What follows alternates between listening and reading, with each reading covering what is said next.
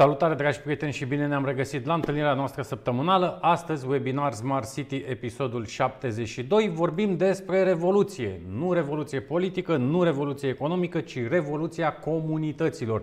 În ultimii 200, 200 și un pic de ani am avut patru revoluții industriale. De fapt, în revoluția 4.0, cum mi se mai spune, suntem chiar în acest moment cu tendințe de accelerare și de trecere către Revoluția 5.0. Vrem să înțelegem ce înseamnă pentru comunitățile noastre, vrem să, înțele- să înțelegem ce înseamnă pentru mediul de business această nouă supraindustrie, cum mi se poate spune, Smart City și vrem să vedem de la invitații noștri de astăzi care sunt oportunitățile mediului de business, oportunitățile orașelor și comunităților noastre în egală măsură.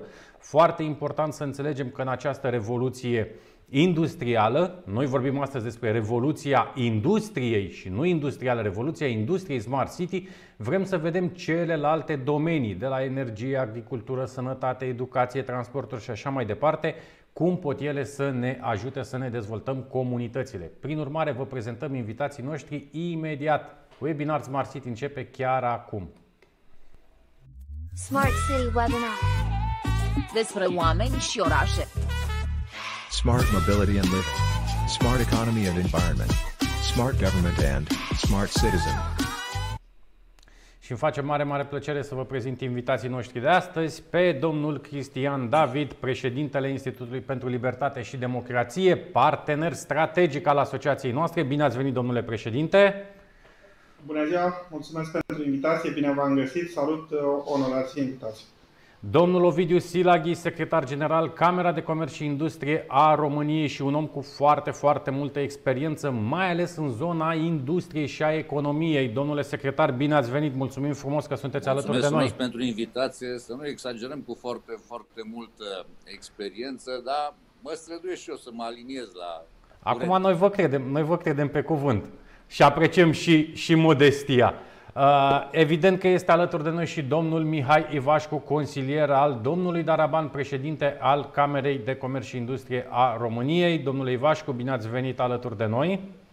Bună ziua, mulțumesc foarte mult pentru invitație. Salutări invitațiilor și celor care ne urmăresc.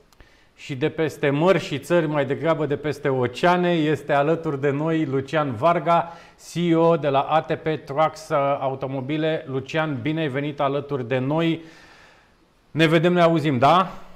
Da, bună ziua, vă mulțumesc și eu pentru invitație. Cred că totul e ok acum din punct de vedere al Da, sunetului. este, este ok. Uite, asta vorbeam și cu domnul ministru David un pic mai devreme. Dacă tot facem despre smart, trebuie să avem și o parte de conectivitate mai, uh, mai smart și uite că tehnologia ne ajută. Ne mai și încurcă uneori și noi am mai pățit-o pe aici prin webinariile noastre. Bun, dragilor, astăzi avem uh, e un fel de preambul la ceea ce s-ar putea numi revoluția industriei Smart City. Încercăm alături de invitații noștri să facem o serie de webinarii în parteneriat cu ILD-ul despre această temă. Astăzi doar așa vrem să tatonăm un pic, domnule David, vrem doar să uh, vedem cum putem să ne raportăm la revoluția industrială, comunitățile noastre, ce înseamnă Smart City ca o totalitate a acestor industrii și domenii. Și avem un timp limitat. O să începem cu domnul Silaghi. Domnul Silaghi o să rămână cu noi doar pentru prima parte a webinarului nostru până la 14.20, 14.30. Prin urmare, Am domnule... cer scuze că am probleme cu aeroportul. D- Și noi avem probleme cu aeroportul, pe dumneavoastră vă scuzăm, pe ei nu, nu îi scuzăm. Uh, O să încep așa foarte, foarte rapid cu dumneavoastră. Cum vedem această supra uh, industrie, dacă am putea să-i spunem, care uite cât de multe domenii conectează și comunități și business-uri și ce înseamnă pentru CCIR, pentru Camera de Comerț și Industrie a României această oportunitate de dezvoltare a comunităților inteligente. Da, vă mulțumesc că ideea de Smart City, acum, pentru noi în România este totuși, eu o știu de la Cristi de vreo 7-8 ani, să zic așa, de când vorbeam despre această idee. Este foarte generoasă, e adevărat, dar, din păcate, greu aplicabil în România sau, să zic așa, din ce în ce mai greu. Pentru că dacă ne uităm la realitatea de azi, aș aminti așa, orașul Timișoara, primul oraș electrificat din România, de la 12 noiembrie 1884.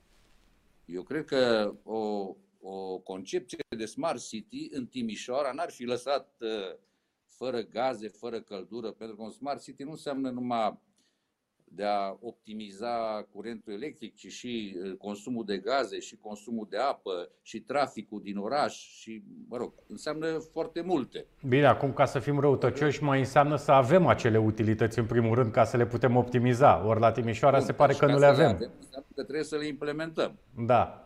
Ca să le implementăm, uh, după calculul meu și al nostru, un mandat de patru ani ar fi cam suficient. Dar uh, inevitabil te vei, uh, te vei lovi de uh, opoziția, să zic așa, a celui mai mare partid din lume, nu din România, opoziția funcționarilor. Funcționarii publici, indiferent că sunt la nivel guvernamental sau la nivel uh, local, au opoziție la schimbări și la noi uh, idei. Și, prin urmare, uh, sumele care ar trebui alocate pentru asemenea investiții, care după aia aduc economii considerabile, aduc economii considerabile bugetului local, se lovesc de această pavăză a funcționarilor până la urmă. Ceea ce se întâmplă, să zicem că una dintre punctele bune, să, între ghilimele, ale pandemiei a fost această tendință de digitalizare. Nu tendință, chiar a fost necesară. Uh, companiile, firmele erau pregătite pentru uh, digitalizare. Sunt pregătite pentru digitalizare.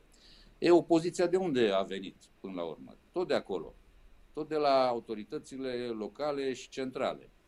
Uh, acceptarea noului sau protejarea locului de muncă, să zic așa, cred că este mai importantă pentru dânsi decât o evoluție în sens pozitiv pentru că asta aduce doar economii și bugetului local și bugetului național. Mai am, mai am o veste proastă tot azi aflată. Sunt vreo 500 de primării care se îndreaptă spre criza din Timișoara. Nu cred că un primar care are această problemă, nu vorbesc neapărat de Timișoara, nu cred că se gândește cum să facă investiții în Smart City când are probleme de a trăi de azi pe mâine, și de a asigura căldură la spitale sau nu mai zic de uh, gaz și apă, că urmează Agenda, și, agenda și se schimbă cu totul, așa este. Da. Uh, prețul la energie, normal că se vede, crește. Vorbeam ieri cu cei de la Electrica, doar ei vor avea o pierdere de 50 de milioane de euro anul ăsta. Deci vă dați seama că uh, o energie smart într-un oraș, dar nu numai energie, chiar toate cele dezvoltate, ar fi benefică atât pentru economia locală, pentru bugetul local, cât și pentru economia națională. Iar, după părerea mea, conceptul nu poate să funcționeze doar în context european. Și piața noastră unică europeană se pare că în perioada asta dă semne de șchioapătă, dă semne de nefuncționalitate. Fiindcă dacă nu mă bag în politică. Dacă Comisia Europeană începe să amenințe Polonia că nu le aprobă planul de uh, reziliență și de recuperare, începe să amenințe Ungaria. Uh, am avut acum două săptămâni o discuție la Euroșambră, unde președintele Camerei de Comerț din Ungaria a zis că el nu mai plătește cotizația pe anul viitor, dar va analiza această problemă împreună cu țările Visegrad. Asta înseamnă o migrație destul de mare. Sper să ne lungă la nebunia de a uh, pune bariere comerciale sau... Da, niciodată nu se știe. Sper să nu, să nu se ajungă la asemenea nebunie. Uh, și să nu se distorsioneze piața comun, comună europeană, pentru că asta ar fi, ar fi extrem de grav și ar fi o întoarcere la bază, de unde am pornit. Uh, în schimb, ce pot să vă zic? Că digitalizarea până și în România, până la urmă, face pași importanți, care merge mână-mână, cum ar veni cu conceptul de Smart City. Uh, una dintre, nu, aș vedea o, această dezvoltare pe trei piloni de unde se pare că vom avea bani. Tocmai astăzi este Ecofinul, Uh, cred că astăzi ni se aprobă suma pentru proiectul de... Asta vreau, uh, asta vreau să spun un pic mai devreme ca să echilibrez știrea uh, negativă pe care ați dat-o dumneavoastră. Vreau să vin și eu cu o știre pozitivă că s-a aprobat deja cele 3,7 da, da, cele 3,7 miliarde vor ajunge în România în decembrie dacă facem și noi un pic uh, intern ce avem de făcut, că mai sunt niște etape partea asta instituțională, acele milestone-uri de despre care am tot povestit. Exact. Exact vă rog, exact. vă rog. Deci aș vedea cei trei piloni uh, uh, de, de a accesa bani pentru uh, acest program de Green City. Ar fi Green Deal-ul, care este clar, este deja aprobat în, de Comisia Europeană, de Parlamentul European. Ar fi Next Generation UE și ar fi, normal, PNRR-ul din fiecare țară. Sunt surse de bani care pot fi accesate fără absolut nicio problemă doar că trebuie să fim și noi, adică antreprenorii, acum mă refer la antreprenori deștepți, dar și autoritățile locale și centrale deștepte. Pentru că dacă iar vom începe cu tot felul de sisteme birocratice de acordare a granturilor, de uh, aprobări, de amânări, de... Noi știți, Camera de Comerț suntem așa ca un buffer, ca, ca un mediator între mediul de afaceri și autoritățile guvernamentale. Noi încercăm să dăm, uh, cum s-ar zice, calmante și într-o parte și în alta. Pentru că, în mod normal, uh, o firmă care, o companie care scrie un proiect și vede că are întârzieri la plată și asta aduce penalizări, dar care nu sunt decontabile, normal că ne, autori- ne adresăm autorităților.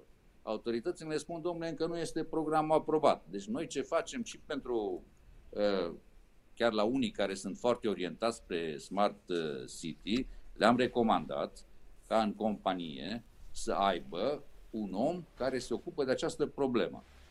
Pentru că sunt companii care sunt uh, uh, interesate și orientate spre, spre acest subiect. Uh, sperăm să nu se, repet, să nu se găsească de zidul al funcționarilor, celui mai mare partid din lume. Că dacă se lovesc de zidul ăla, primarul, oricâtă bunăvoință ar avea, și acum dau exemplu pe domnul Bolojan, dar, mă rog, nu trebuie să fie politică chestiunea, uh, omul, deci trebuie un primar care are mai multe mandate, se pare că în patru ani, după calculul nostru, în patru ani se poate implementa un asemenea proiect, se pare că trebuie să aibă mai multe mandate ca să lămurească pe toată lumea din jurul lui. Și nu numai consilierii local pot să fie de acord, dar în special funcționarii mea, că acest proiect este bun, că nu-și pierd locurile de muncă, ba chiar din contră beneficiază de o grămadă de facilități. În urmare, noi suntem cumva buffer dar ne străduim. Noi dăm informațiile necesare către toți uh, cei care vor să aplice pentru asemenea programe, uh, organizăm și întâlniri cu ei, uh, ei ne trimit normal dorințele și cererile lor, care sunt foarte justificate, foarte normale. Vă rog să mă credeți că mai ales în această industrie, nu vine cineva cu să vrea luna de pe cer. Nu. Sunt normale, justificate. Dar ne lovim câteodată de această opoziție a, mă rog, a funcționării Nu, nu dau vina numai pe ei, pentru că asta vine și din educație și din altceva. De altfel, noi dezvoltăm și alte concepte. O să las pe domnul Ivașcu mai încolo să vă povestească și smart farming și, uh, mă rog, portul inteligent. Noi ne referim la portul Constanța, care pentru noi este un obiectiv important, este principala sursă de import și de export a României, indiferent da, o să, o să, vorbim, o să vorbim și despre portul Constanța. Pentru chiar, că mai avem doar câteva minute cu, cu dumneavoastră în această primă incursiune în ceea ce ar putea însemna această oportunitate pentru comunitățile noastre. Domnule Silaghi, aș vrea să ne spuneți un pic uh, cum vedeți dumneavoastră competențele businessului local. Cunoașteți bine companiile, mediul de business, le cam știți structura da. și pe zonele geografice. Cum ați vedea aceste competențe raportându-le cel puțin la cele trei linii de finanțare despre care ați povestit și dumneavoastră un pic mai devreme? Pentru că și businessul, dar aici nu mi-aș face griji, pentru că businessul în general nu. are în ADN această capacitate de a se adapta foarte, exact. foarte repede. Exact. Păi, spre surprinderea, nu spre surprinderea mea, chiar mi s-a părut normal că uh, mecanismul ăsta de recuperare și reziliență, companiile l-au înțeles mai repede decât, Absolut. Uh, decât toți ceilalți toată funcționărimea. Deci ei l-au priceput repede și au încercat să acceseze. Uh, mă rog, acum cu Ecofinul sperăm că se va reuși.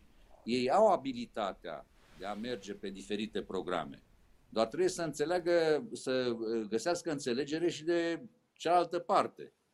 Pentru că dacă nu găsești înțelegere de cealaltă parte, eu am avut o experiență tristă în satul mare, orașul meu, din păcate, unde s-a refuzat un proiect tot de Smart City, e adevărat, era promovat de Samsung, de 5 milioane de euro. Nu era o sumă colosală, dar era un beneficiu pentru oraș.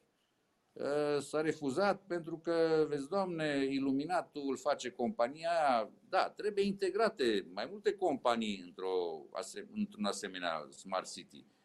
Dar ă, companiile private au, au puterea și competența și imaginația de a le duce înainte. Cele de stat, din păcate, după cum constatăm, nu prea au. Da. Domnule ministru David, domnule președinte David, că sunteți în calitate de, de președinte al uh, Institutului pentru, pentru Libertate și Democrație, aș vrea să facem așa și din punctul dumneavoastră de vedere o trecere și o inserare în, uh, în subiectul uh, de astăzi. Două, două secunde, vă rog.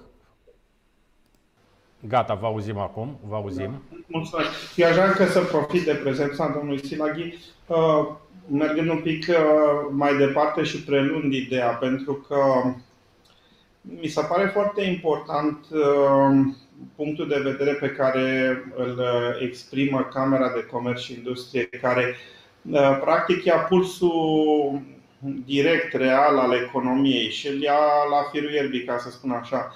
Uh, ceea ce este foarte îmbucurător în uh, deschiderea pe care domnul Silaghi a făcut-o este că um, uh, mediul de afaceri se pliază și identifică rapid oportunitățile, fie că ele derivă din oportunități de finanțare, cum ar fi Planul Național de Redresare și Reziliență, fie că vorbim de această oportunitate a dezvoltării și modernizării orașelor, conceptul Smart City, Uh, este foarte important faptul că avem o comunitate de business uh, bine orientată și cumva Camera de Comerț, uh, aș spune, e hârtia de turnesol a, econom- a mediului de afaceri.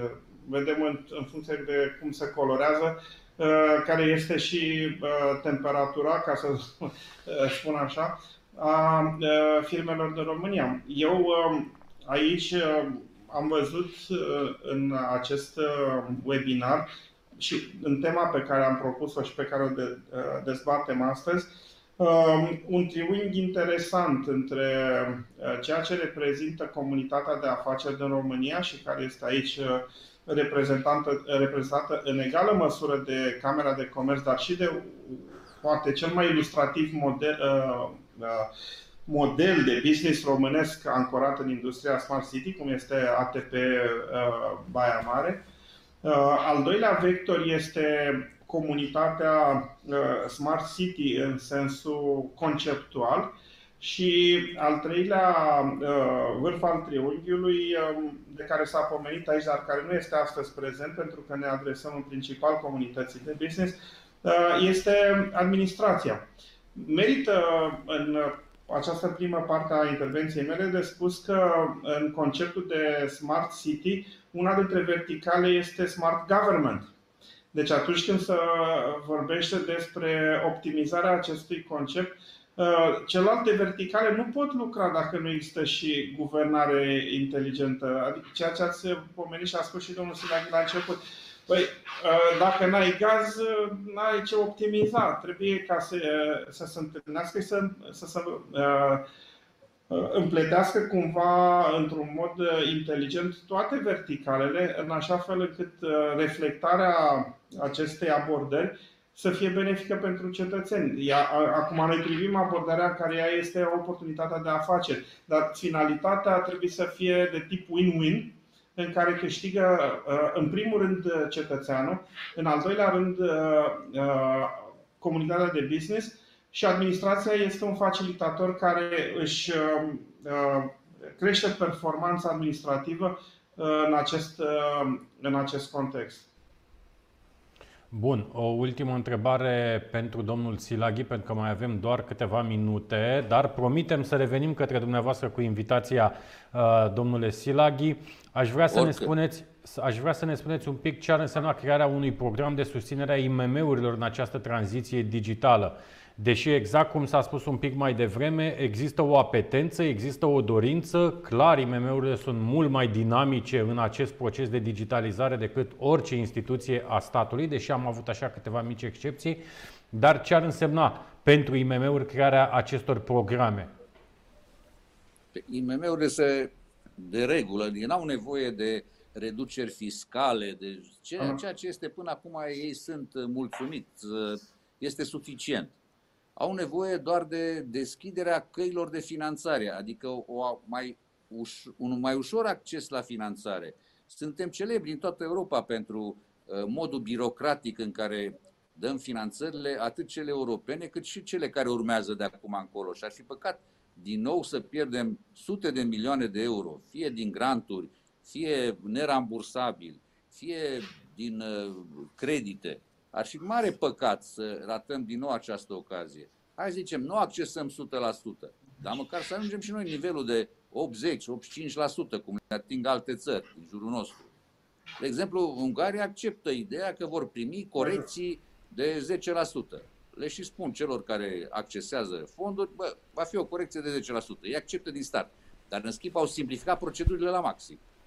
Care până la urmă deci această este... corecție face parte din uh, viața de zi cu zi a unei companii, da. a unei orice, oricărei uh, proceduri sau, uh, sau finanțări. Doar noi vrem să ne punem... Bine, uh, este mult mai bine să accesezi banii în timp util, când ai proiectul și contractul făcut, fără să plătești penalizări, este mult mai bine decât mai prefer să plătești corecția. Perfect.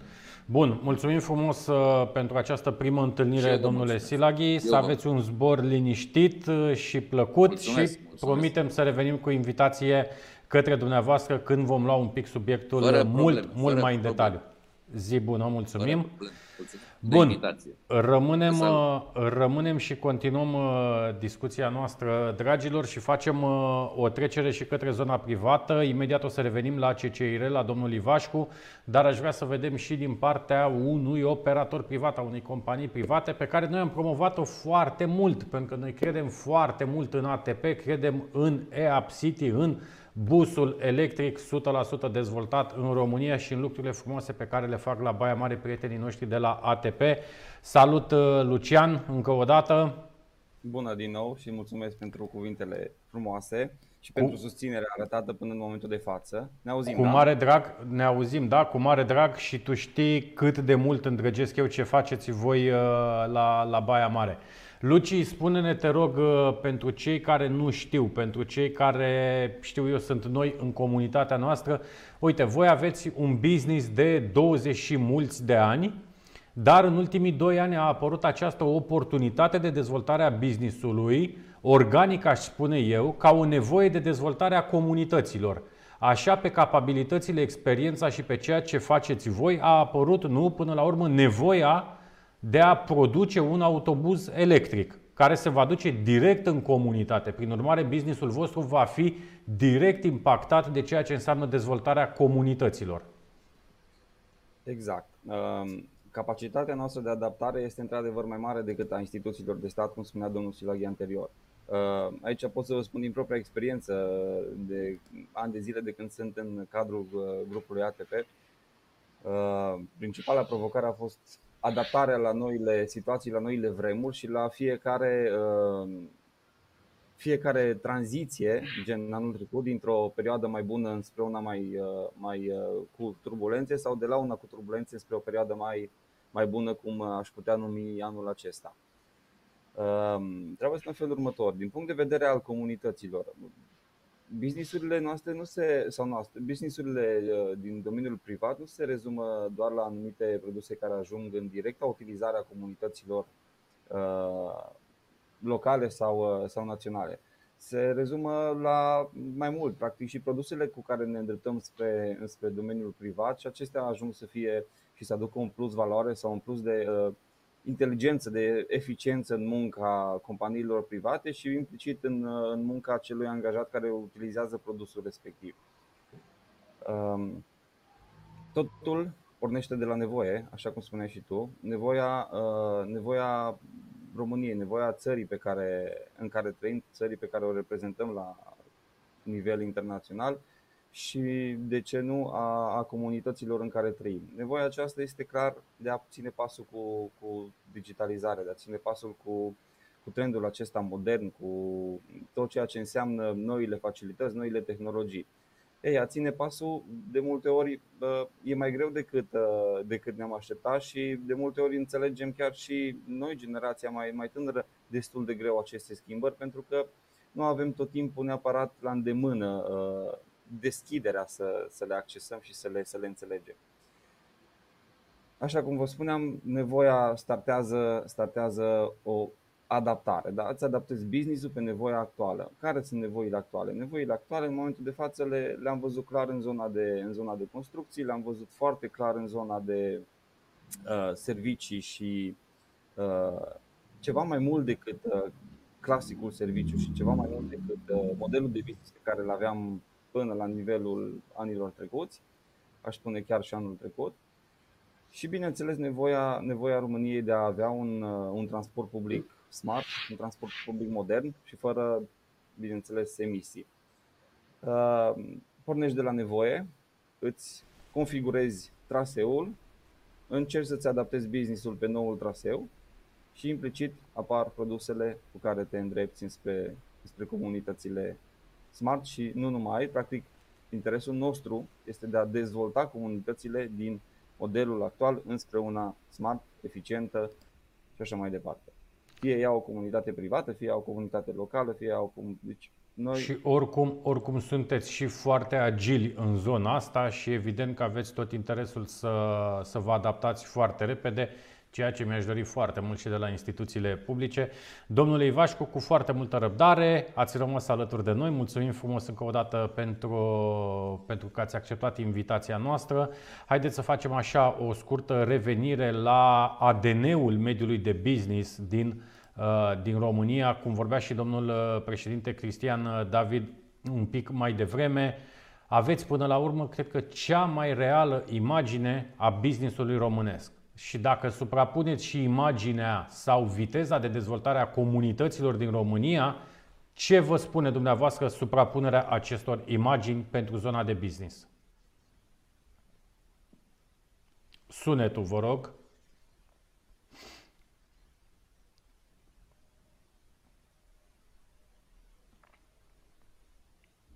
Aveți un buton acolo.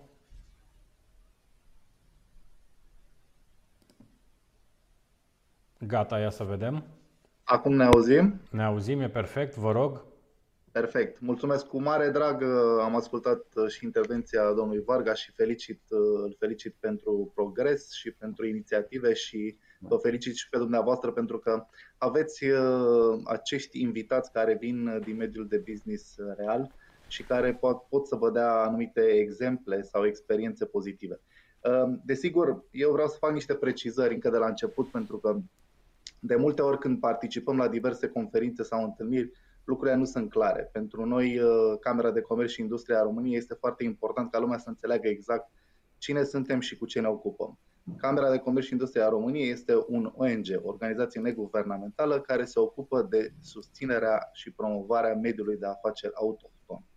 Uh, noi suntem uh, o organizație 100% privată, ca lucrurile să fie clare din start, nu suntem finanțați de la bugetul de stat Uh, suntem de utilitate publică și reglementați prin lege specială, legea 335 a Camerelor de Comerț. Acum, revenind la întrebarea dumneavoastră, într-adevăr, noi avem o imagine foarte reală a ceea ce se întâmplă în România.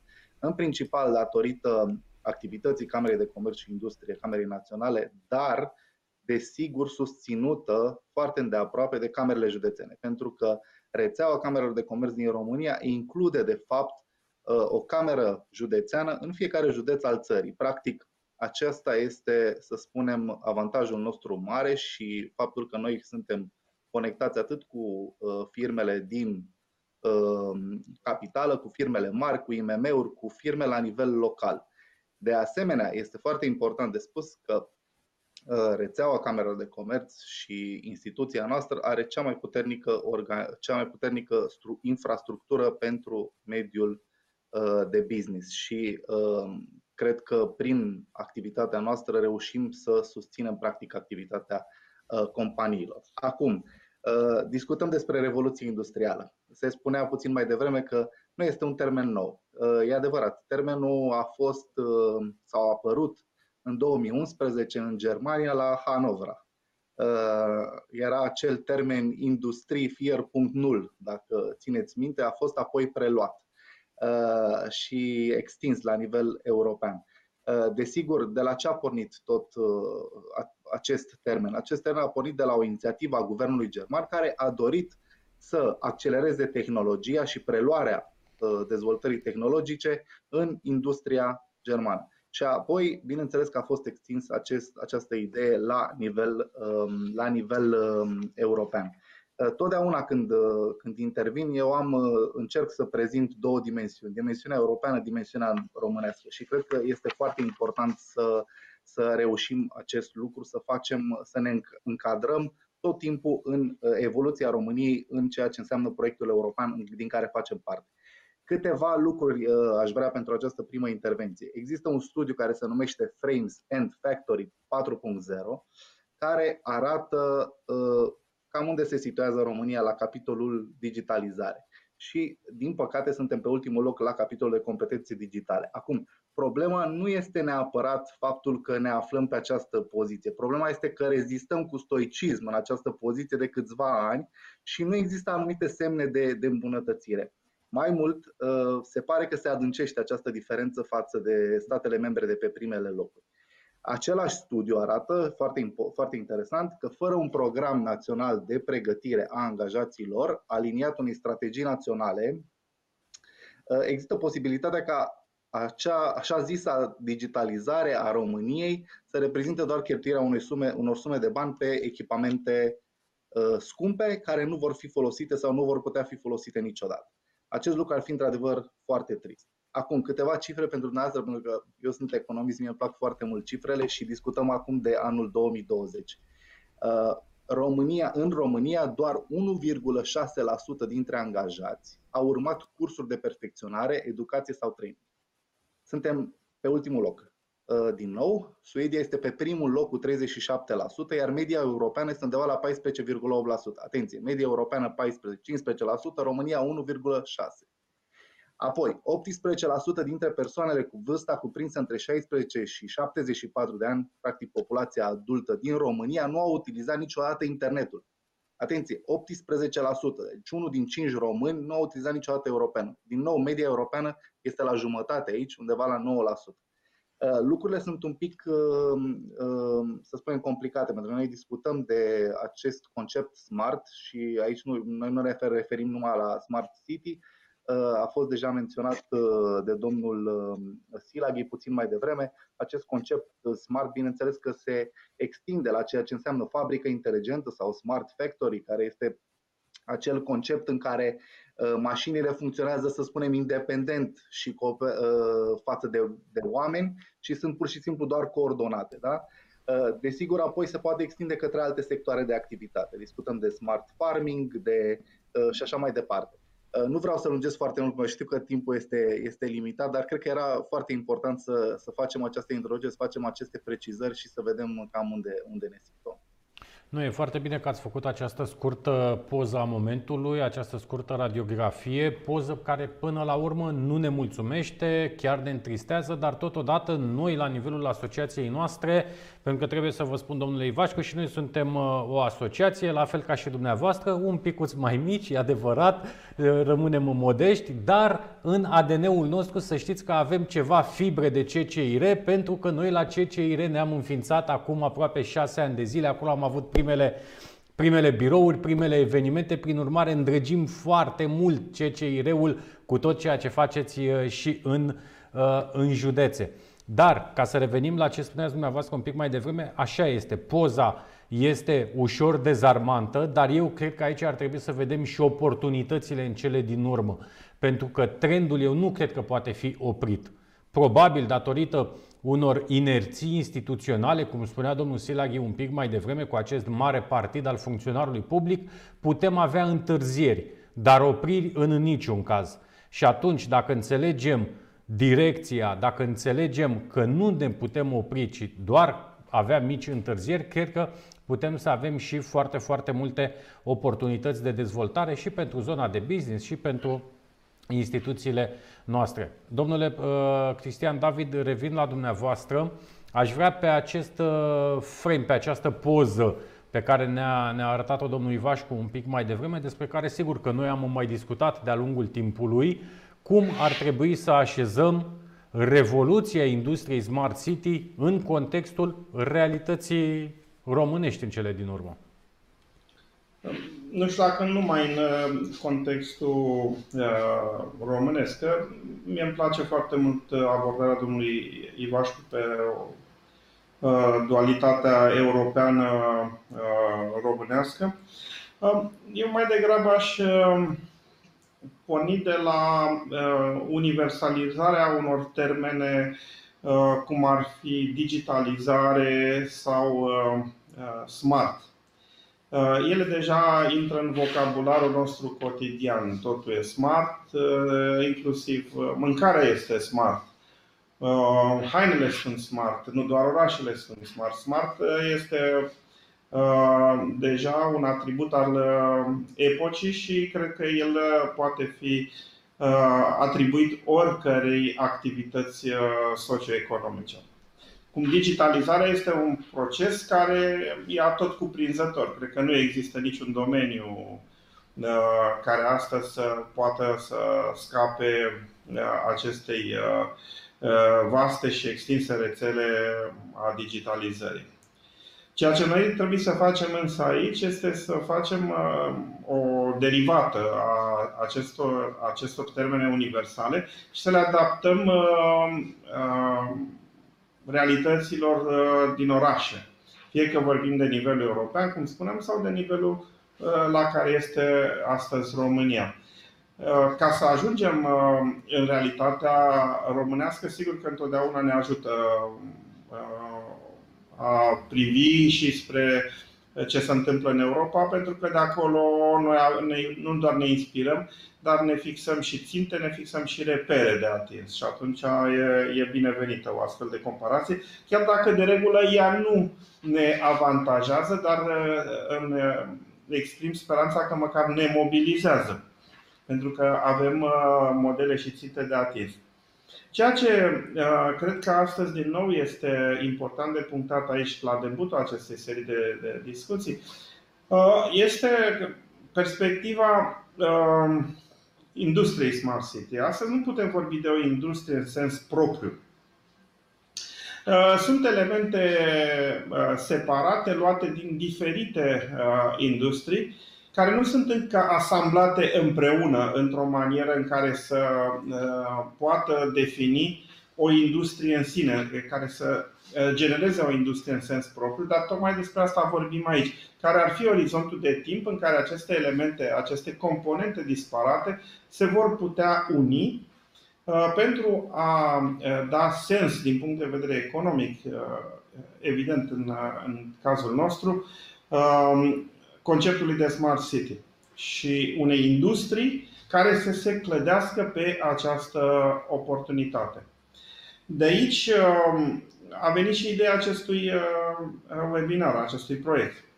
Pentru că eu cred că uh, realitatea românească ne-ar uh, invita să accelerăm un pic um, această structurare și grupare a pieselor componente într-o Uh, veritabilă industrie Smart City pentru a recupera timpul pierdut sau decalajele tehnologice față de statele Uniunii Europene. Pentru că astăzi acest lucru, din fericire, este posibil și în loc să stăm tot timpul uh, în urmă și să tindem spre convergență, am putea să ardem câteva etape și să sărim direct la un nivel comparabil.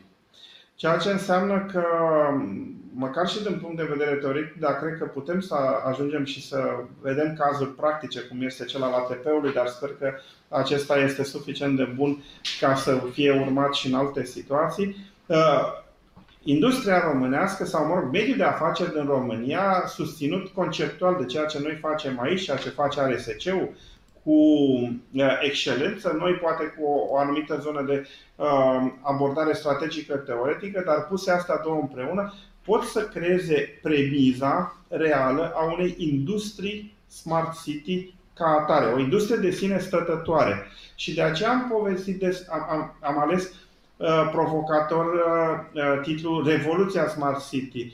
Uh, uh, Revoluția industriei Smart City, pentru că ea are, uh, din punct de vedere al uh, transformării, un caracter de revoluție. De ce? Pentru că, spre deosebire de celelalte revoluții, uh, care au avut nevoie de timp mai lung de uh, dezvoltare și implementare, acesta se poate face aproape uh, peste noapte. Este o chestiune care nu, face, nu aduce elemente de noutate, doar integrează piese deja existente. Și cumva asamblarea lor, cum spuneam, poate să creeze o industrie overnight. Dacă cineva îi dă acest impuls, dacă cineva îi desenează acest cadru de manifestare și ceea ce foarte important a fost menționat aici, uh, spre deosebire de alte domenii de uh, activitate economică, uh, aici există și bani. Aici există și bani, există bani orientați direct spre această industrie. Pe această, pe această idee aș vrea să închei uh, adresând, uh, sigur, mai departe întrebarea cu titlul de provocare uh, celorlalți participanți la dezbaterea noastră.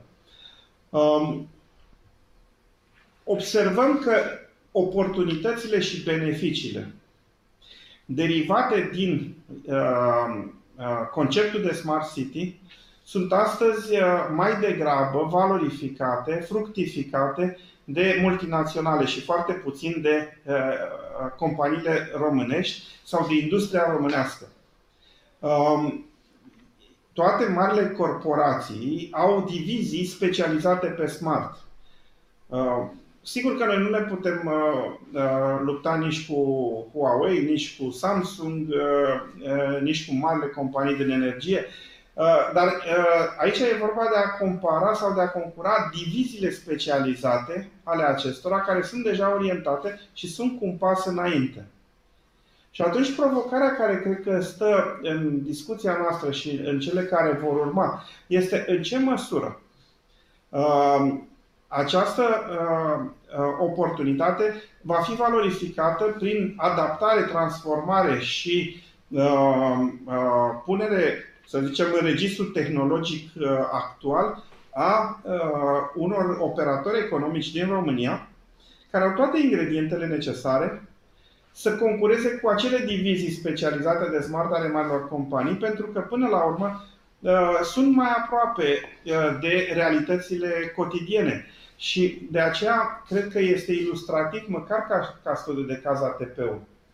Pentru că nu a a avut în spate o, un proces de cercetare uh, uh, tehnologică care durează foarte mult. A înțeles cum să pot uh, folosi și integra elementele deja existente care au, au stat la temelia, la baza unui produs care poartă pe el eticheta Made in Romania. Și, de fapt, asta este ceea ce ar trebui să fie un model de urmat și de alții. Pentru că Ceea ce noi putem face uh, prin aceste dezbateri este să încurajăm industria românească să se adapteze și să valorifice. Ar fi păcat ca banii din PNRR, ca banii de la uh, uh, uh, Green Deal, cum s-a spus aici, uh, uh Next Generation, să vină tot uh, în dreptul companiilor multinaționale și companiile românești să joace doar rolul de subcontractor sau sub subcontractori.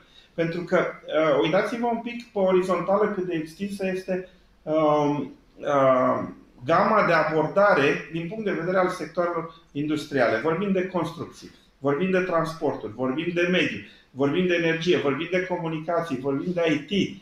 Uh, Smart City uh, atinge foarte multe ramuri industriale importante și punerea segmentelor care se orientează pe, pe acest concept împreună este suficientă pentru a genera o industrie alternativă în sine.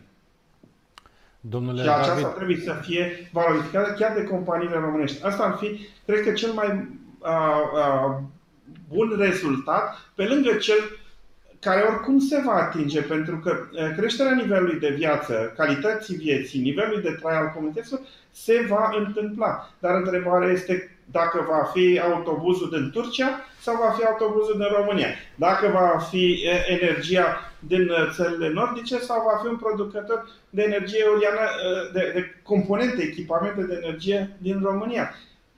Lucrurile astea se vor întâmpla și mă bucur foarte mult că avem Camera de Comerț și Industrie ca partener, pentru că noi, de fapt, prin acest demers, încercăm să-i Uh, să-i luăm parteneri în, uh, în um, transmiterea acestui mesaj.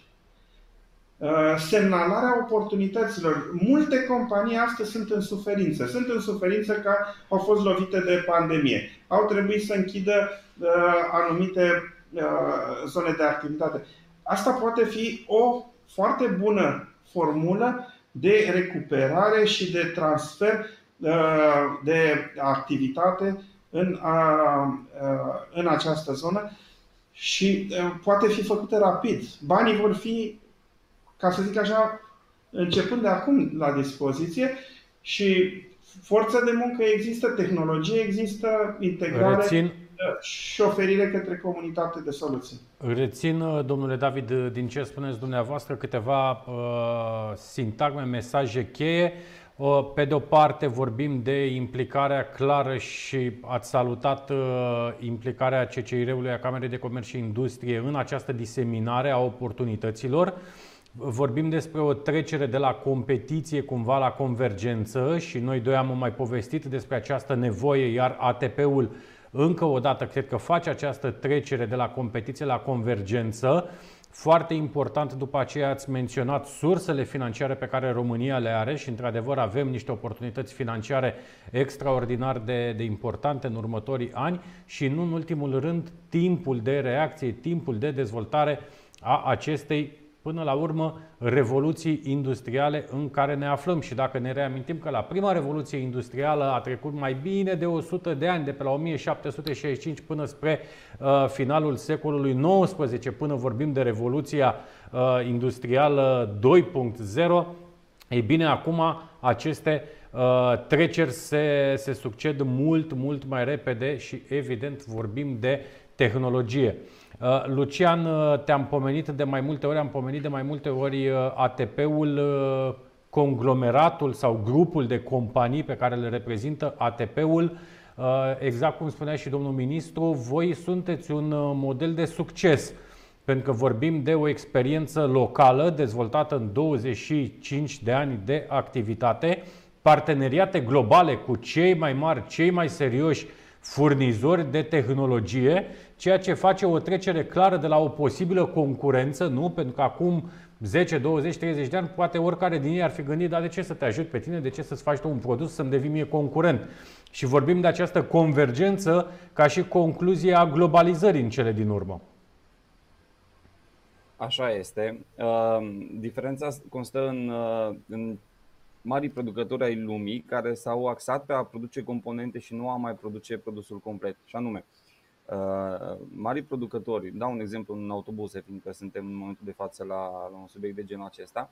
Uh, autobusul, de, autobusul în sine, dacă până în anii 90, 2000, 2000 și un picuț, uh, multe din reperele respective erau făcute sub o fabrică, sub fabrica lor sau sub licența lor, în ziua de astăzi, aceste repere sunt făcute de, de fabrici mult mai mari care produc pentru uh, mult, mai mulți, uh, mult mai multe branduri.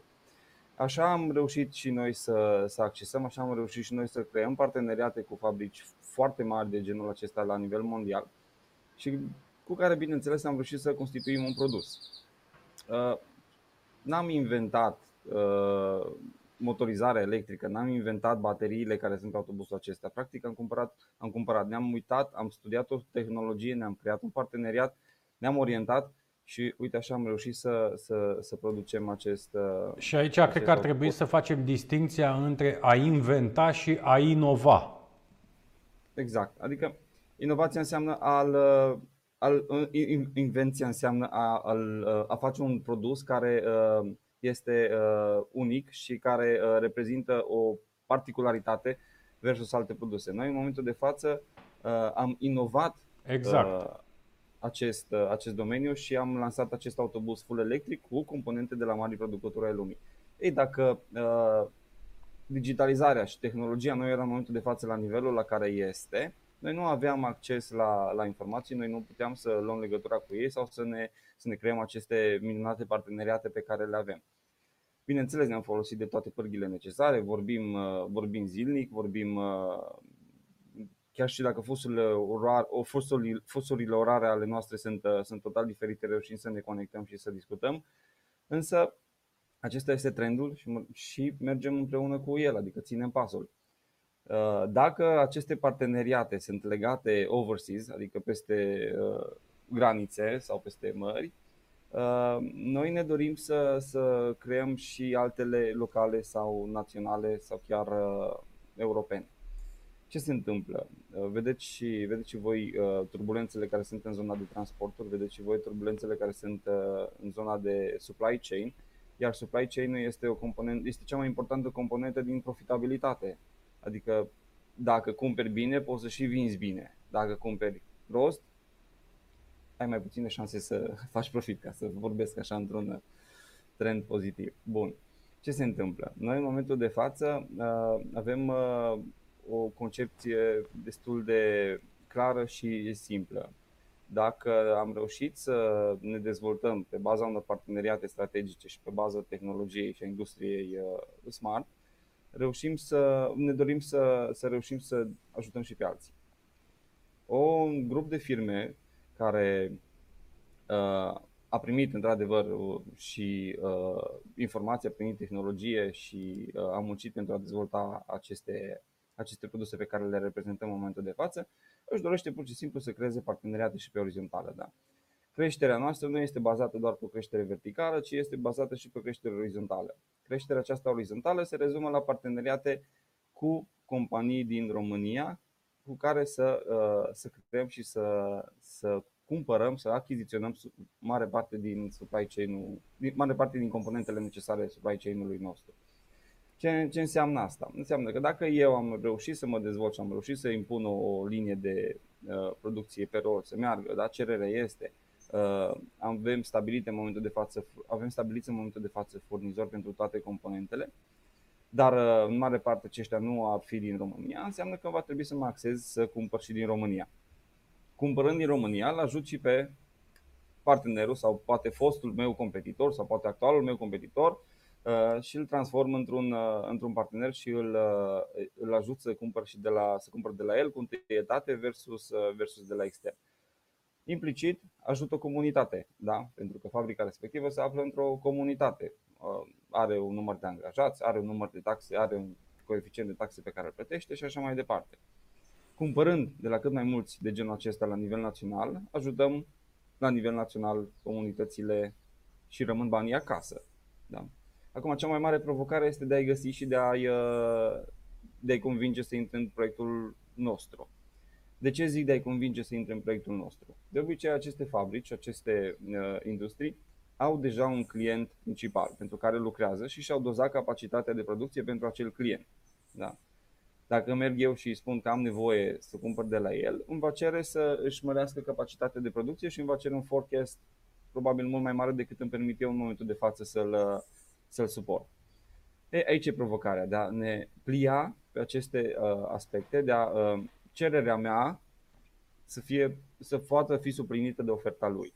Da? Să nu trebuiască să-și facă mari modificări sau investiții în ceea ce înseamnă aparatură ca să-mi producă mie un cablaj electric la fel cum face și la altul. Da. Aici, Lucian, intrăm, aici, uh, Luci, intrăm și în logica asta a românului. Da, domnule, dar cât de românesc este autobuzul vostru, cât de multe componente ați luat, ei neînțelegând exact ceea ce spui tu acum, că România nu are atât de multă producție, chiar dacă noi avem în ponderea PIB-ului la nivel uh, național, uh, partea de automotive, luând-o așa în ansamblu, este foarte, foarte importantă. Dar eu știu din discuții pe care noi doi le-am mai avut, din discuții pe care le-am avut și cu domnul Cirț, uh, voi chiar încercați să dați aici, în zona locală, cât de mult puteți. Dar unele lucruri chiar nu se pot da, fie din lipsă de investiții în partea de cercetare, dezvoltare, inovare, fie în uh, chiar capacitatea unor uh, segmente care nu pot fi produse local, cu toată bunăvoința, cu toată dragostea, cât de mult ne-am dorit noi să facem niște chestii aici, nu avem niște competențe. Pe partea de baterii, de exemplu, voi știu că aveți uh, parteneriat cu producătorul numărul 1 global. Da, lăsând la o parte, uh, da, partea de baterii într-adevăr este cu unul dintre cei mai mari producători la nivel global, însă lăsând la o parte partea de tehnologie sau partea de motoare electrice care într-adevăr necesită un, un studiu uh, și o, uh, o dezvoltare. Și la partea de hardware e la fel, nu?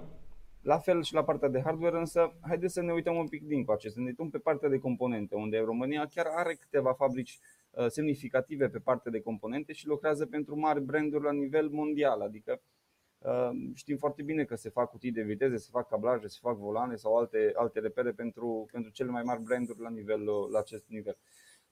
Dacă noi ne-am, ne-am propus ca pentru anul viitor uh, minim 40% din camionul nostru să fie produs în, uh, să fie produs în România. Vom urmări această țintă. Da? Vom urmări și vom încerca să convingem să intre acești producători în rândul, uh, în rândul comunităților private din, din România. Și anume, ne dorim să ne susținem reciproc. Ok, uite, avem, de exemplu, un parteneriat cu uh, un furnizor de uh, prelate da, pentru camioane sau avem, de exemplu, pentru uh, diferite repere, parteneriate locale, dar într-o cantitate destul de mică. Dar, uite, anvelope, de exemplu. Anvelopele le cumpărăm din, din România, tocmai pe considerentul de a ajuta companiile de a-și face și ele un, un flux și de a-și face un rulaj în, în, în dreptul acesta. Cumpărând 3-400 de anvelope lunar, consider că aduc un aport destul de mare în, uh, în capitalul acelei companii pe care, cu care am creat parteneriatul. O companie din Pitești, dau un exemplu cu care probabil nici nu, nici nu ne-am întâlnit și nici n-am uh, vorbit face-to-face niciodată, decât pe, prin cadrul uh, întâlnirilor online. Lucian, Bun, Lucian te-aș, te-aș, întrerupe, te-aș întrerupe un pic pentru că știu că și tu și domnul Ivașcu aveți un timp foarte limitat uh, astăzi. Vreau să, să facem așa o trecere către domnul Ivașcu pentru că vorbeai tu un pic mai devreme, Luci, și despre ce înseamnă problemele din zona de transport. Vreau să mergem un pic către Constanța, domnule Ivașcu, și să vedem ce ar însemna din punctul camerei, din punctul dumneavoastră de vedere, portul Constanța ca și oportunități de investiții pentru a deveni un port inteligent, un hub logistic în cele din urmă, mai mult decât un, uh, un port. Da, uh, sigur că da. Înainte, dacă îmi permiteți, aș vrea foarte Vă rog. scurt să răspund uh, provocării domnului președinte David referitoare la acea comparație între multinaționale și capitalul autohton. Uh, cred că, în primul rând, foarte important, pentru că s-a spus mai devreme că există surse de finanțare bogate, interesante, uh, diverse, care sunt la dispoziția României. Um, cred că este foarte important, în primul rând, să reușim să absorbim bani. Asta este lucrul principal. Acum, dacă reușim să facem și un echilibru între ceea ce înseamnă uh, multinaționale și mediul de afaceri autohton, ar fi senzațional.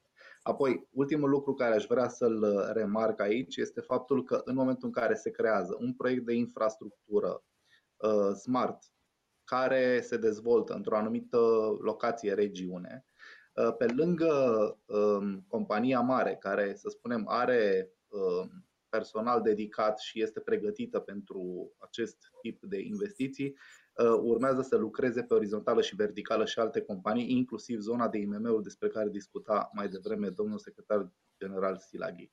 Și um, ultima chestie referitoare la acest lucru și apoi trec la Constanța este faptul că direcția de dezvoltare a României este dată deja, este clară și vine din nou de la Uniunea Europeană. Avem această tranziție dublă, tranziția digitală și tranziția verde. În acea zonă noi trebuie să ne dezvoltăm mediul de afaceri cum se spunea mai devreme, este deja pregătit, fie că vorbim de cel cu capital străin, fie că vorbim de cel cu capital românesc, uh, ei sunt deja pregătiți și încearcă să se dezvolte în aceste direcții și să creeze uh, business planuri care să încerce să absoarbă aceste fonduri. Din nou aici și ultima chestie pe care o, o menționez este faptul că este nevoie de o cooperare extraordinară între ceea ce înseamnă autoritățile publice, um, organizațiile non-guvernamentale de tip umbrelă care cunosc nevoile mediului de afaceri, apoi companii și, bineînțeles, până la urmă cetățeni. Și cu permisiunea noastră, apoi vreau să trecem și la portul Constanța, pentru că Vă este rog. foarte interesant, uh, interesant de spus um, și această idee de um, port inteligent, smart port, pe care uh, portul Constanța uh, o poate atinge. Și aici este vorba despre o oportunitate extraordinară pentru mediul de afaceri românesc. Aici fac doar o scurtă paranteză, pentru că discutăm despre acea blocare a României în ceea ce înseamnă comerțul intracomunitar. Respectiv, 75% dintre exporturile României merg către Uniunea Europeană.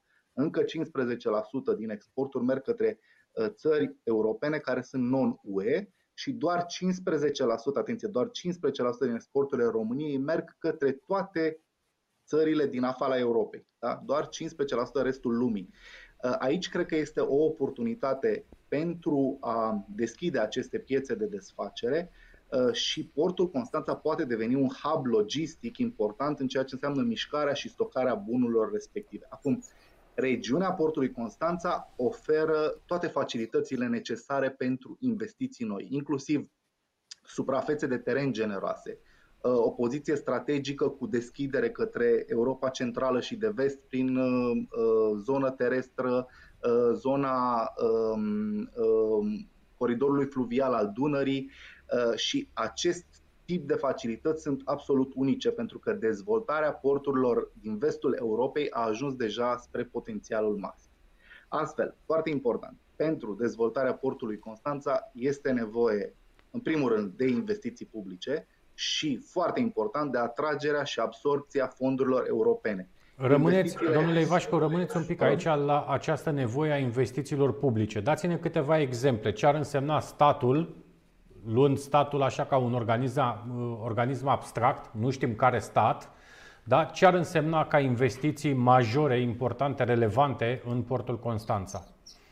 Uh, da, investițiile în, în portul Constanța trebuie să meargă în trei direcții, respectiv molurile 3 și 4 și insula artificială realizarea celor două moluri, ă, aici discutăm de zona de sud a portului Constanța, înseamnă câștigarea din mare a noi suprafețe de teren, dezvoltarea unor dane de mare adâncime unde vor putea acosta nave de mare tonaj, precum și o suprafață suplimentară pentru, uh, o plat- pentru platforma de operare și pentru zonele logistice. Aceste investiții, bineînțeles că trebuie apoi imediat susținute de infra, investiții în infrastructura terestră, rutieră și feroviară. Uh, și apoi discutăm despre dezvoltarea coridorului Dunării. Este incredibil dacă stăm să ne gândim astăzi cât face un tir din portul Constanța până la granița cu Ungaria uh, uh, sau un, un tren. Este absolut inacceptabil. Există, Iar... există vreun studiu de oportunitate sau vehiculat sume necesare pentru, pentru aceste investiții? Există și studiu de fezabilitate făcut pentru, pentru portul Constanța. Este nevoie de atragerea unor fonduri europene pentru că discutăm de sume destul de mari și apoi, uh, repet, această legătură între dezvoltarea portului cu infrastructura necesară pentru comercializarea mărfurilor mai departe. Și vreau neapărat să uh, insist și asupra ceea ce înseamnă coridorul Dunării, pentru că noi încercăm să promovăm, de fapt acesta e unul dintre rolul camere, uh, camere, Camerei de Comerț, de a explica care sunt posibilitățile și oportunitățile și direcțiile de dezvoltare. Și pentru că am discutat despre coridorul uh, um, Dunării, este nevoie ca, în primul rând, aici să reușim să asigurăm tot prin investiții, evident, un pescaj minim garantat de 2,5 metri uh, pe tot parcursul anului. Atunci vom putea discuta despre comerț pe Dunăre. Iar ultima chestie pe care vreau să insist, pentru că nu vreau să acaparez discuția, pentru că tot discutăm despre Dunăre, uh, trebuie să amintim și centrala nucleară de la Cernavodă, pentru că acolo se discută despre construcția reactoarelor 3 și 4, care este clar că acest lucru se va realiza, dar în spațiul public trebuie explicat faptul că aceste patru reactoare nu vor putea funcționa concomitent niciodată la, la debitele actuale ale Dunării. Adică, mai precis, este nevoie de construcția unui baraj la nord de Cernavodă care să permită controlul cu precizie a volumului de apă. Ehm, și bineînțeles, cam, cam în zona asta vroiam, vroiam să discutăm, pentru că și aici discutăm despre investiții smart, discutăm despre atragerea fondurilor pentru dezvoltare tehnologică, care sunt extrem de importante pentru investiții strategice, strategice ale României. Și ca orizont de timp, ce ar însemna, presupunând că același stat uh, abstract mâine ar înțelege oportunitățile, nevoile, ar aloca și sumele, ar înțelege și oportunitățile pe care le are prin atragerea de fonduri europene, ce ar însemna ca timp uh, de, de implementare? Uh, acum, știți cum e, există varianta pesimistă și varianta optimistă. Nu știu pe care dintre ele e mai bine să vă oferi. Discutăm, bineînțeles, de câțiva ani de zile. Uh, dacă Știți de ce vă întreb? Este important, este important să înțelegem dacă mâine s-ar alinia toate aceste planete, probabil fiind o investiție, un demers de 5-10 ani, mă gândesc eu, poate chiar mai, mai mult, ce ar însemna pentru logistica viitorului, transportul viitorului, ceea ce noi gândim astăzi. Da, este, este într-adevăr uh, vorba de, de câțiva ani de zile. Uh, atenție, totdeauna totul trebuie coroborat. Deci investițiile în portul Constanța trebuie tot, totdeauna coroborate cu transportul din portul Constanța mai departe. Și aici este foarte important pentru că uh, portul Constanța are această oportunitate, poate deveni acest hub logistic regional extrem de important pentru că există zonă, există capacitatea geografică, să spunem, pentru a dezvolta aceste investiții. Desigur, apoi uh, discutăm de investițiile private și de atragerea fondurilor europene și apoi toată infrastructura necesară pentru uh, transportul mai departe a mărfurilor care vor veni aici. Și este foarte important uh, de spus și faptul că, și trebuie să apreciem acest lucru, că România beneficiază de negocierile acordurilor comerciale făcute de Uniunea Europeană. Discutăm de aceste acorduri foarte importante cum sunt acordul de liber schimb cu Canada, acordul cu Japonia, care, dacă stăm să analizăm, România nu ar fi putut niciodată singură să le realizeze. Acestea sunt niște oportunități extraordinare pentru mediul de afaceri din România de a dezvolta comerț cu aceste uh, importante puteri de lume. Ne apropiem de finalul întâlnirii noastre de astăzi. Așa cum spuneam, dragilor, astăzi avem o ediție un pic, un pic mai scurtă. Uh, mergem pentru concluzii la domnul președinte Cristian David și sigur că vom face un tur de, de masă virtuală și cu, cu ceilalți participanți. Domnule președinte David, uh, vă rog. Eu um, mă bucur că această dezbatere a deschis uh, apetitul Uh, pentru dezvoltarea subiectului, așa cum a evoluat uh, astăzi discuția, uh, arată cât de complexă este această chestiune și care, cât de multiple sunt oportunitățile.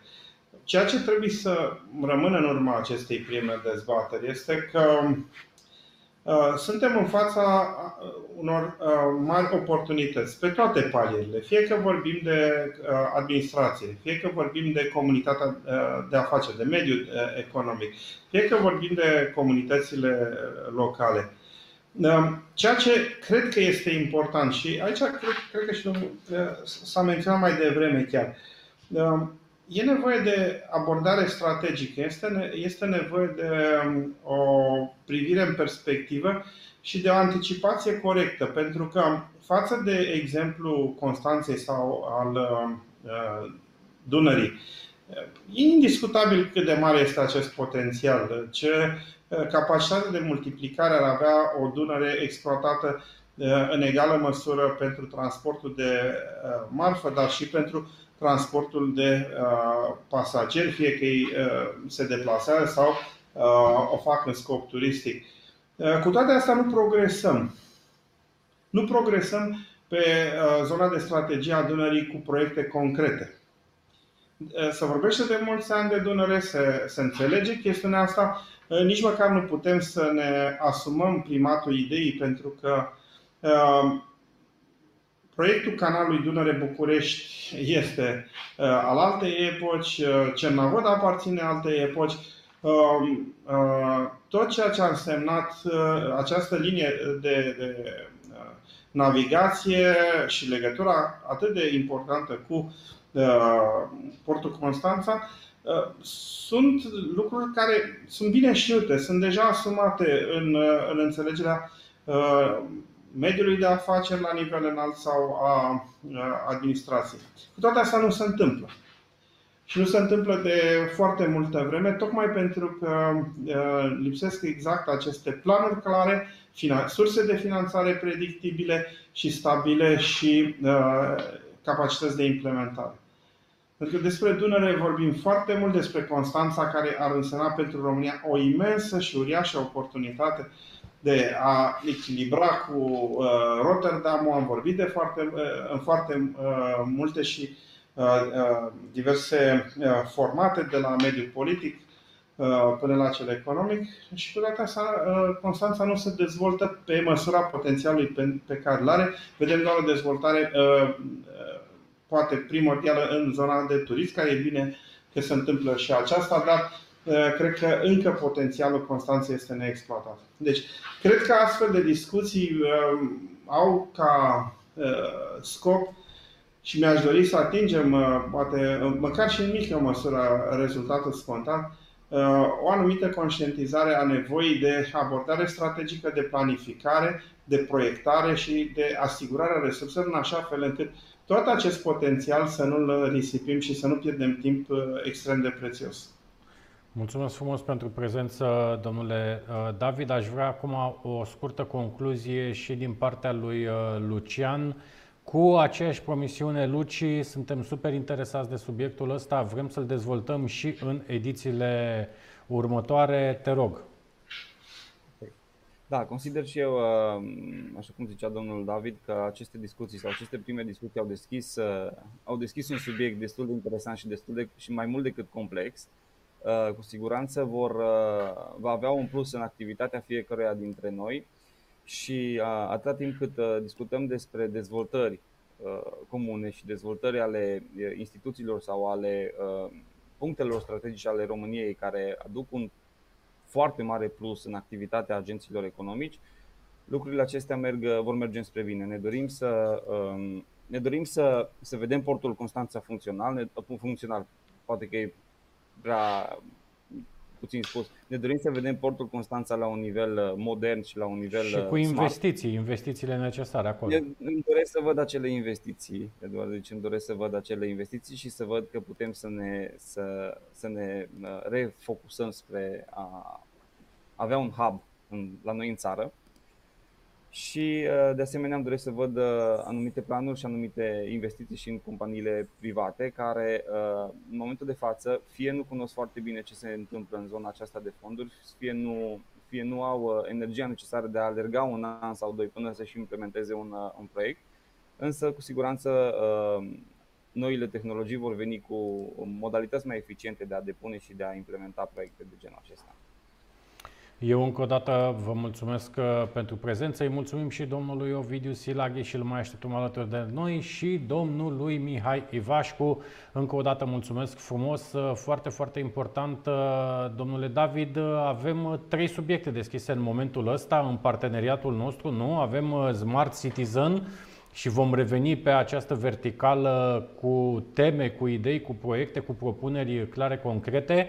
Avem uh, luna trecută deschisă această, acest super nou domeniu important, uh, PNRR-ul, să spunem, și astăzi am deschis această nouă discuție pe ceea ce înseamnă oportunitatea industriei uh, Smart City.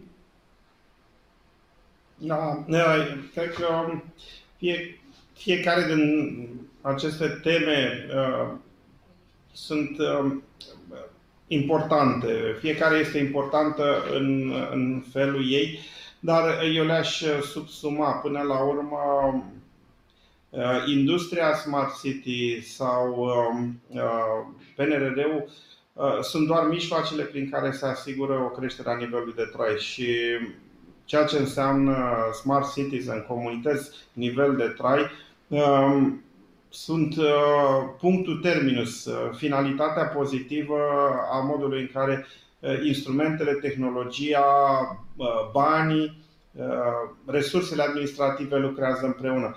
Uh, cum se spune în engleză, scopul paramounting este să oferim uh, comunităților și cetățenilor uh, toate aceste uh, servicii de calitate, folosind și valorificând tot ceea ce este astăzi disponibil. Din fericire, toate lucrurile sunt disponibile, adică avem o situație care trebuie bine înțeleasă și conștientizată. Toate instrumentele sunt pe masă. Este totul la dispoziție. Acum, foarte mult va depinde de modul în care ele se pun împreună. Nu lipsește nimic. Față de alte epoci avem bani și nu ne mai putem plânge că nu sunt bani. Există tehnologie care aproape rezolvă lucrurile Uh, fără să mai uh, risipim foarte mult timp în creație sau uh, cercetare. Um, există o administrație care a, a evoluat fără doar și poate. Deci toate ingredientele sunt acolo. Ideile sunt acolo pentru că nu sunt neapărat idei pe care noi le descoperim și au o formă de unicitate. Sunt idei pe care le luăm din practica altora mai avansați ca noi nu, nu văd de ce uh, nu ar uh, fi uh, puse în practică um, cu succes și mi-aș dori să nu vorbim și peste un an sau și peste doi ani tot așa de cazuri. Vorbim frumos despre Oradea, vorbim frumos despre ATP, vorbim despre cazuri singulare. Ar fi bine ca aceste exemple să devină regula și nu excepția. Încă o dată mulțumesc frumos, vă mulțumesc și vouă, dragilor, că ați rămas alături de noi și astăzi. Noi ne revedem joia viitoare de la ora 14. Numai bine, la revedere! Smart City Webinar Despre oameni și orașe Smart Mobility and Living Smart Economy and Environment Smart Government and Smart Citizen